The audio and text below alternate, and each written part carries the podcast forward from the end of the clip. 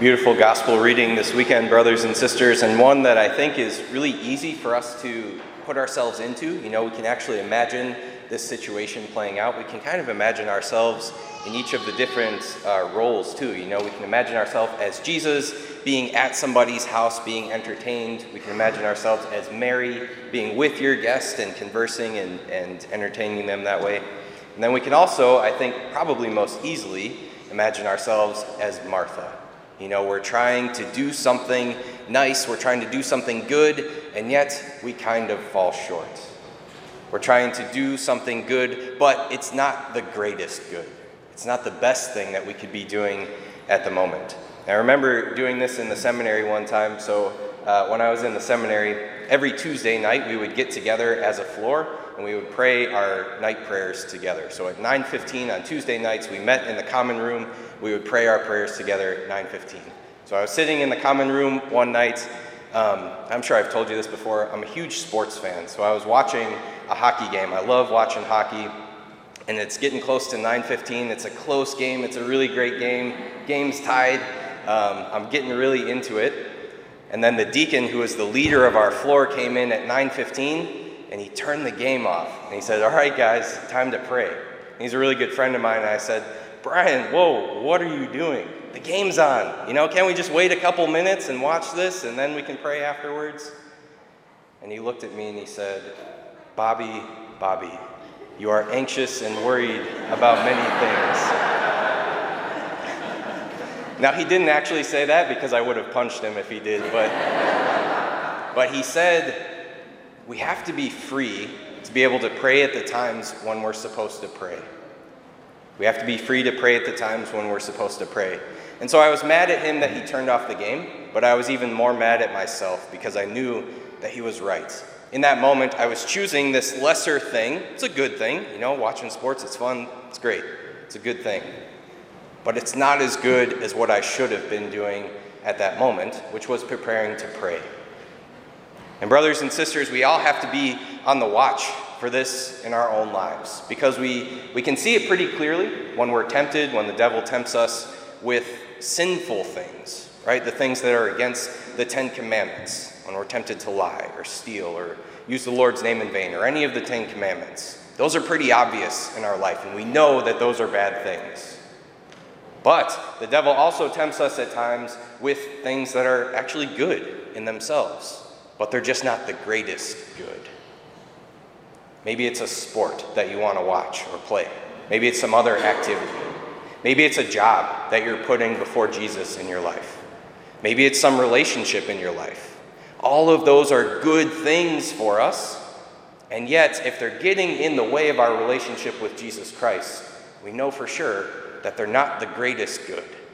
And perhaps we should be dialing them back so that we can do the things that we know we're supposed to do when we're supposed to do them. We need to have that freedom to be able to follow Jesus Christ. And I think the most beautiful thing about this gospel reading today, brothers and sisters, is that Jesus tells us exactly what he wants from us in our spiritual lives. Jesus gives us the roadmap for what we're supposed to do, how we're supposed to grow in that relationship with him. Because I'll be the first to admit that sometimes in my spiritual life, I fall into this sense of um, just like following the rules, you know, checking off the list, and not actually having that close personal relationship with Jesus Christ like Mary had in this gospel reading. And we can think about it in terms of a married couple. You know, a married couple doesn't check off the list every day. You don't say, okay, I said good morning this morning, check. Uh, I said I love you three times, check. I hugged you when I got home, check. Um, I didn't say anything mean. I didn't lie. I wasn't unfaithful. Check, check, check. Great marriage, right? Well, no, not exactly. A marriage is more than just checking off the boxes. A marriage is that relationship between two people when you're growing ever deeper in knowledge and love for one another. And that's not just a matter of following the rules, it's a matter of being with each other and spending close personal time with each other.